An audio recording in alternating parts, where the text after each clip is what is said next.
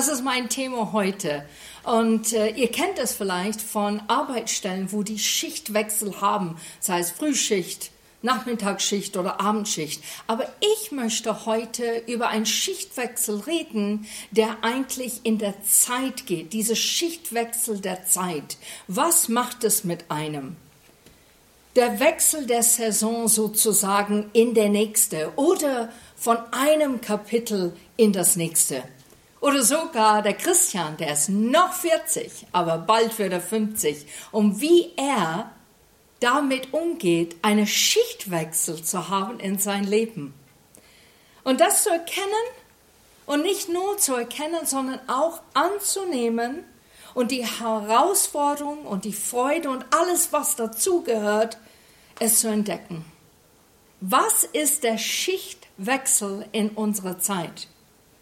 Habt ihr auch von anderen gehört oder vielleicht hast du selber dir gefragt und diese Gedanken geäußert, was kommt auf uns zu? Wird es wirklich schlimmer, wie andere das sagen? Ich mache mir Sorgen, ich habe Angst. Ich selber muss zugeben, in die letzte Zeit habe ich keine richtige Nachricht angeschaut. Ich habe zwar es gelesen, aber nicht angeschaut, weil es etwas bei mir gemacht hat, innerlich. Plötzlich hatte ich eine Unsicherheit. Ich hatte auch Gedanken, die zur Angst und Sorgen geführt haben, statt eigentlich bei Gott zu bleiben. Und ich habe erkannt, die sind Gedanken, die nicht von Gott kommen. Und deshalb musste ich trainieren, was höre ich, wie bleibe ich relevant für diese Welt, wie kriege ich das alles mit, was alles abläuft, aber wie bewahre ich meine Gedanken und meine Herzen zugleich.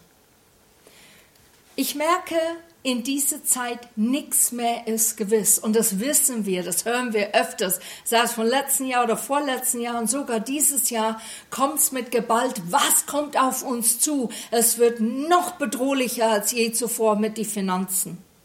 Die These oder die Formel, die wir aufgebaut haben im Leben, wenn ich hart arbeite, und gut mit Geld umgehe, dann kann ich in eine Zukunft blicken, die mit Sicherheit und Stabilität gepolstert ist. Aber das ist auch jetzt ungewiss. Vielleicht denkt ihr, damals, wenn ich zurückblicke und höre von anderen, war das alles anders. Wirklich? Wenn ich Epochen anschaue in die Historie von Menschen, dann sehe ich, wie Generationen immer wieder Schwierigkeiten hatten, wie sie mit Herausforderungen umgegangen sind. Ein ganz nah Beispiel ist der Zweite Weltkrieg. Ich glaube, die Menschen, die an Jesus geglaubt haben, dachten, jetzt ist die Endzeit gekommen. Es war so eine schreckliche und furchtbare Zeit damals. Oder wir gehen noch ein Stück zurück, wie die Jüngern verfolgt und gejagt werden und haben gedacht, wir haben auf Jesus Worte gehört, jetzt muss es bald sein, dass die Ende nah ist und Jesus kommt wieder auf diese Erde. Und jetzt stehen wir hier und wir wissen nicht, kommt Jesus bald? Man kann vieles hören, nachlesen oder glauben, was andere uns erzählen. Und schlussendlich wissen wir es nicht. Und warum wissen wir es nicht? weil Jesus selber nicht weiß, wann er zurückkehrt auf diese Erde. In Matthäus 24 gehen wir gleich in Vers 35 rein. Himmel und Erde werden vergehen, meine Worte aber haben für immer Bestand. Und doch weiß niemand, wann das Ende kommen wird, auch die Engel im Himmel nicht, ja noch nicht einmal der Sohn. Den Tag und die Stunde kennt nur der Vater. Wenn der Menschensohn kommt, wird es sein wie die Zeit Noahs. Damals vor der großen Flut aßen, tranken und heirateten die Menschen, wie sie es immer taten. So ging es, bis Noah in die Arche stieg. Die Leute merkten nichts von dem Unheil, das ihnen bevorstand, bis sie die Flut sie alle mit sich riss. So wird es auch beim Kommen der Menschensohnes sein. Zwei Männer werden auf dem Feld arbeiten. Der eine wird angenommen und der andere bleibt zurück. Zwei Frauen werden Getreide mahlen, die eine wird angenommen, die andere bleibt zurück. Und deshalb seid wachsam und haltet euch bereit, denn ihr wisst nicht, wann eure Herr kommen wird. Eins ist euch doch klar, wenn der Hausherr wüsste, wann ein Dieb bei ihm einbrechen will, würde er wach bleiben und sich vor dem Einbrecher schützen. Seid also zu jeder Zeit bereit, denn der Menschensohn wird gerade dann kommen, wenn ihr am wenigsten damit rechnet. Ich finde es interessant, in Hoffnung für alle heißt es angenommen. Ein Mensch wird angenommen und der andere bleibt zurück. Und in Schlachter und andere Versionen heißt, der Mensch wird genommen und der andere bleibt zurück. Aber ich glaube, angenommen ist das passende Wort. Derjenige, der an Gott glaubt, wird in Gott angenommen werden zur richtigen Zeit. Und man kann diese Passage lesen und man könnte echt Angst bekommen. Man könnte sagen, siehst du, Gott selber sagt, es wird furchtbar. Es wird so wie in Noahs Zeit. Noahs Zeit war schlimm. Es wird absolut mit Horror erfüllt sein. Ich glaube, ich begräbe mich irgendwo und hoffe, die Zeit geht vorüber. Das ist eine Entscheidung, das man treffen kann, wenn man diese Passage liest. Oder die zweite Möglichkeit, und da möchte ich euch ermutigen heute, wir schauen ein paar von diesen Versen kurz an. Vers 35 steht, Himmel und Erde werden vergehen, meine Worten haben immer Bestand. Das ist voller Hoffnung. Alles kann vergehen, alles kann verschwinden, aber Gottes Wort, das, was er für lange Zeit gesprochen und was aufgeschrieben ist, es wird immer und ewig bleiben und standhalten, egal was kommt. Dann gibt es der Bibelvers 43 wurde er wach bleiben und sich vor dem Einbrecher schützen. Hier geht's um einen Räuber. Wenn man weiß, wenn er kommt zu stehlen, würde man wach bleiben. Und Gott möchte uns ermutigen. Bist du wach genug in dieser Zeit? Bleibst du wach? Siehst du und vorbereitest du auf das, was auf dich zukommt? Nicht mit Angst, nicht mit Sorgen und dass es nicht dein ganzer Alltag einnimmt aber in der Wege Gottes zu erkennen, was ist jetzt dran und wie soll ich mich vorbereiten. Und dann das dritte Bibelvers in 44a. Seid also zu jeder Zeit bereit. Bist du zu jeder Zeit bereit? Oder muss noch ein paar Dinge geschehen und dann sagst du, ja, und dann bin ich bereit, dann kann ich es machen. Aber momentan, das und das und das gibt's noch zu tun. Oh, da kann ich mir das gar nicht vorstellen, weil das läuft ab gerade in mein Leben. Aber Jesus sagt hier ganz deutlich, sei allzu jeder Zeit bereit. Wir haben gesagt, dass Gottes Wort Stand bleibt, Bestand für immer und ewig. Dann was steht in Gottes Wort eigentlich? Es sind solche Sätze. Ich werde immer bei dir sein. Fürchte dich nicht. Bleib standhaft. Lass dich nicht beehren. Komme zu mir. Bete und suche mich. Oder ich werde zu dir reden und dich führen. Dies sind Sachen, die in Gottes Wort bleiben, die uns persönlich anspricht, Tag ein, Tag aus. Diese Wach und Bereitsein ist ein geistlicher Zustand. Nicht eine Hektik und rumlaufen und organisieren. Es ist eine Ordnung, geistlich gesehen, bist du ordentlich fit und bereit zu erkennen die Zeit, in dem du lebst. Um meine Aussage zu unterstreichen heute, wollen wir uns Habakuk ansehen. Und da gehen wir gleich rein in Kapitel 1 ab Vers 2. Herr, wie lange schon schreie ich zu dir um Hilfe? Aber du hörst mich nicht. Überall herrscht Gewalt. Rufe ich dir zu, doch von dir kommt keine Rettung. Warum muss ich so viel Unrecht mit ansehen und warum schaust du untätig zu, wie die Menschen einander das Leben schwer machen? Unterdrückung und Gewalt, wohin ich blicke, Zank und Streit nehmen keine Ende. Dagegen ist das Gesetz machtlos geworden. Auf ein gerechtes Urteil hofft man vergeblich. Der Gottlose treibt den Unschuldigen in die Enge und Recht wird in Unrecht verdreht. Und Gottes Antwort war im Vers 5, Seht euch einmal unter den Völkern um. Ja, schaut genau hin, und ihr werdet aus dem Staunen nicht mehr herauskommen. Was ich noch zu eurem Lebzeiten geschehen lasse, würdet ihr nicht für möglich halten, wenn andere es euch erzählten.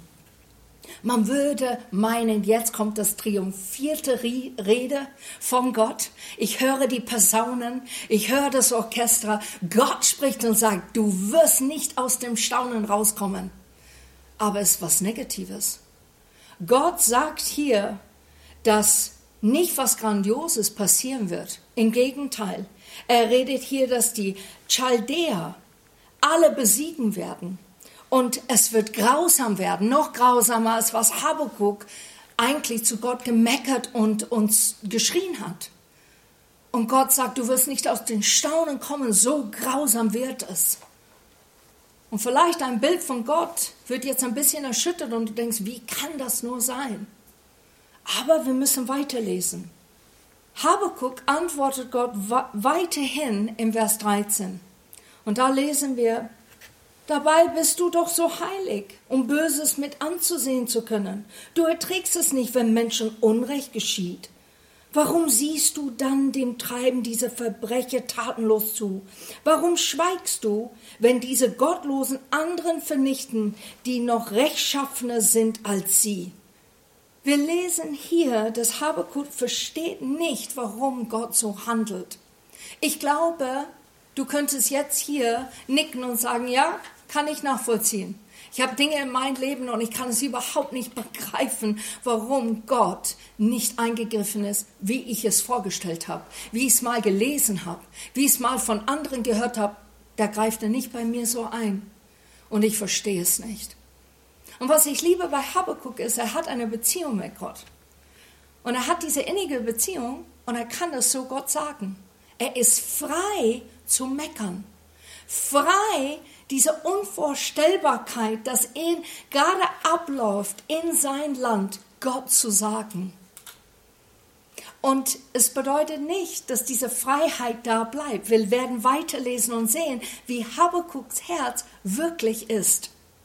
Gott antwortete ihm auf diesen besondere Passage im Vers 13, aber nicht auf jede einzelne Frage. Man wird es so wünschen manchmal vor Gott, dass Gott jede einzelne Frage antwortet, dass wir ihn so quasi zuschmeißen in Gebet. Aber Gott macht das nicht, sondern er tut es, wie Gott es nur tut.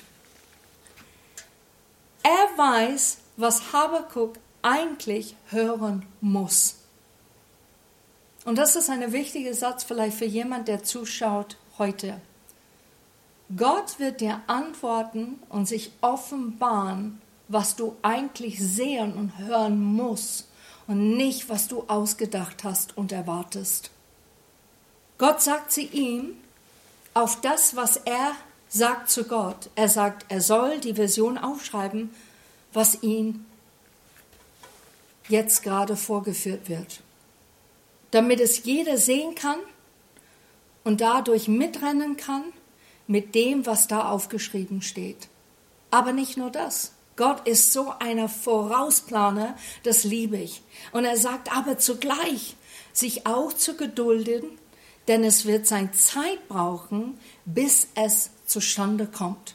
Gott ist nicht ein Gott, der sagt, okay, schreib der Version auf und jetzt sage ich zu dir, wart's ab sondern er sagt, es wird seine Zeit brauchen, hab Geduld.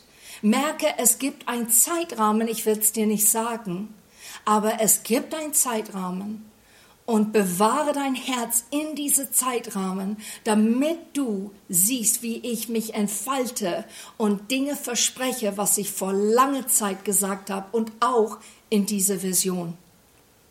So Gott malt das große Bild. Das ist nicht ein Bild, das wir so klein vorgestellt haben, sondern riesig.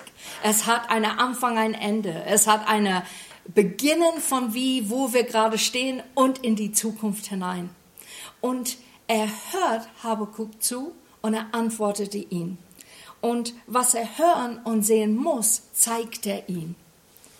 Und auch wenn Habakuk sagt, das Recht wird in Unrecht verdreht. Macht was Gott.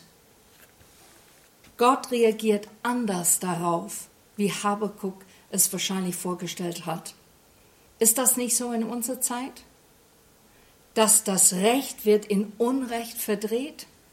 Da kann ich das komplett nachvollziehen, was Habakuk gerade durchgeht. Was passiert in unserer Zeit? Wem können wir wirklich glauben? Ich weiß nicht, ob du es weißt, aber der Name Habakuk hat zwei Bedeutungen. Eine ist, etwas zu erfassen und der andere, das liebe ich über alles, zum Umarmen. Habakuk wollte zu umarmen. Ist das nicht grandios? Und in Kapitel 3 siehst du und erlebst du, wie Habakuk die Wege des Herrn umarmt. Er kann es gerade nicht verstehen. Er kann es gerade nicht begreifen. Und auf einmal Gott spricht zu ihm und er umarmt das, was Gott sagt. Er nimmt es zum Herzen. Warum?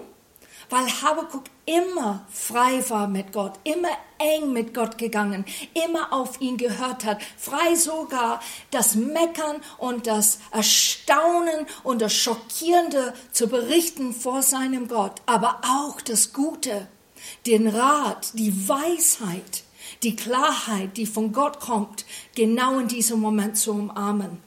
Und wir sehen das als ein super Beispiel wie ein Schichtwechsel in seine Gedanken stattfindet und seinem Verhalten gegenüber seinem Gott etwas ganz Großes ausmacht. Das ist der Schichtwechsel, die wir brauchen, ihr Lieben, in dieser Zeit. Wir brauchen nicht stur auf unsere Wege zu beharren, weil wir etwas gehört haben und denken, das muss die Wahrheit sein. Außer dass es aus Gottes Wort kommt außer dass es Gottes Wille ist und außer dass Gott es deutlich bestätigt hat, wenn er zu dir spricht, aus seinem Wort, dass er gerade zu dir gesprochen hat. Habakuk fängt an, Gott zu erkennen in allem, was er sagt und tut.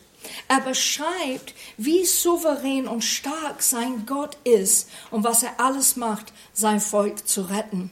Und so müssen wir sein. Wir erkennen die Zustand. Wir erkennen die Umstände. Wir sind betrübt und vielleicht schockiert und voller Angst. Und in dem Moment, wir schauen nicht und buddeln uns hinein in dieser Angstloch, sondern wir erheben unser Blick und wir entscheiden uns, was habe ich für eine Beziehung mit Gott? Muss ich näher kommen? Muss ich enger mit meinem Gott gehen?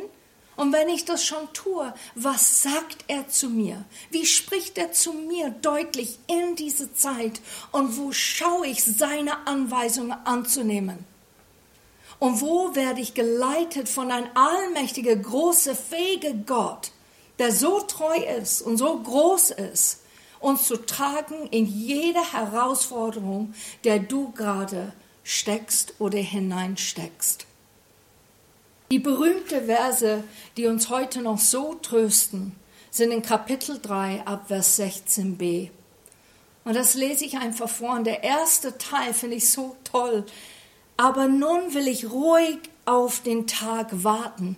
Das ist ein Zeichen von Habakuks Charakter will ruhig auf den Tag warten.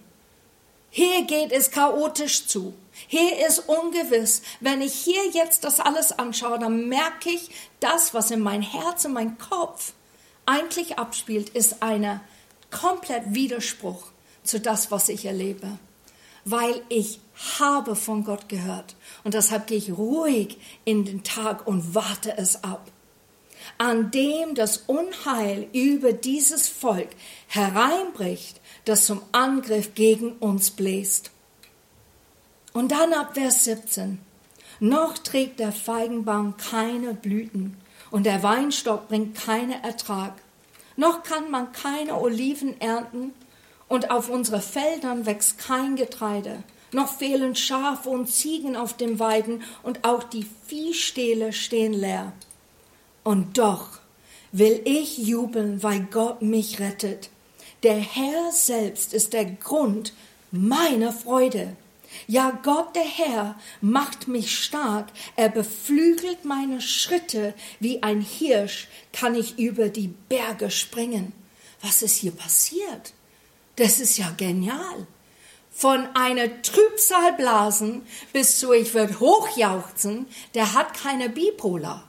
Der war nicht plötzlich irgendwie, ähm, hat Medikament genommen und eine Erkenntnis genommen, der ganz anders war. Das ist nicht Habakuk. Habakuk hat eine Einstellung, der schon graviert war in sein Herz. Und er wusste, boah, Gott begegnet mich und jetzt kann ich jubeln. Der hat's in der Hand. Der hat die Kontrolle. Ich kann ihm vertrauen.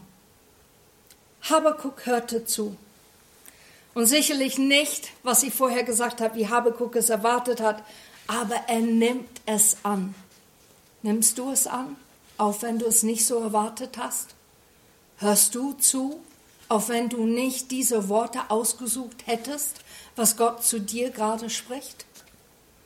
Gott redet mit ihm über eine Vision, über die Zukunft. Und er erklärte dadurch, dass er alles, absolut alles im Griff hat, alles. Er lässt seine Gedanken liegen und nimmt und umarmt Gottes Gedanken in diesem Moment und alles, was Gott sagt. Er umarmt es. Bist du bereit, Gottes Worte zu umarmen? Bist du bereit, es wirklich es zu packen und dir so nah zu halten, dass es dich nicht mehr beirrt oder konfus macht oder irritiert, was andere sagen. Du musst nicht alles verstehen. Ich verstehe auch nicht alles. Ich begreife auch nicht alles. Aber Gott hat nicht gesagt zu mir, Kerstin, wenn du Pastorin bist, ne, da wirst du alles checken. Und dann ist alles gut, weil dann wird jeder erkennen, dass du mit mir bist. Er hat gesagt, Kerstin, ich habe dich berufen als Pastorin. Und wenn dein Herz mich ständig anbetet, und du mich suchst von ganzem Herzen, mit ganzem Kraft und dass du mich liebst und dass du anderen liebst wie dich selber, dann hast du genau das erfüllt, was ich wollte. Es geht nicht um Intellekt. Es geht nicht um Austüfteln. Es geht nicht um, ich habe die Weisheit mit dem Löffel gegessen. Es geht nicht darum, ihr Lieben. Du musst es nicht alles verstehen. Aber Du erlebst den Gott, den du liest. Und ich sage das nochmal. Du erlebst den Gott, den du liest in der Bibel. Manche von euch sagen, ja, ich lese nicht so gern und deshalb komme ich einfach am Sonntag, höre das an. Das hilft mich, das trägt mich schon einige Zeit. Aber dann kommen die Gedanken wieder. Und wo ist aber dein Fundament? Wo bleibst du und hörst du dann ganz genau, wenn etwas passiert? Kannst du dich an alles erinnern, was am Sonntag ablief? Deshalb ist es wichtig, Gottes Wort als Nahrung zu dir nehmen, wie ein Frühstück, ein Kaffeekränzchen, Mittagessen, Abendessen. Es ist wichtig, dich zu ernähren aus Gottes Wort. Und was müssen wir machen? Wir sollen einfach lesen. Wir sollen es lesen und wir sollen erkennen, wer es geschrieben hat. Und dadurch werden wir ihn erleben. Was du jetzt weißt und worauf du jetzt beharrst, kann dich von dem hindern, was du wissen musst oder solltest für deine Zukunft.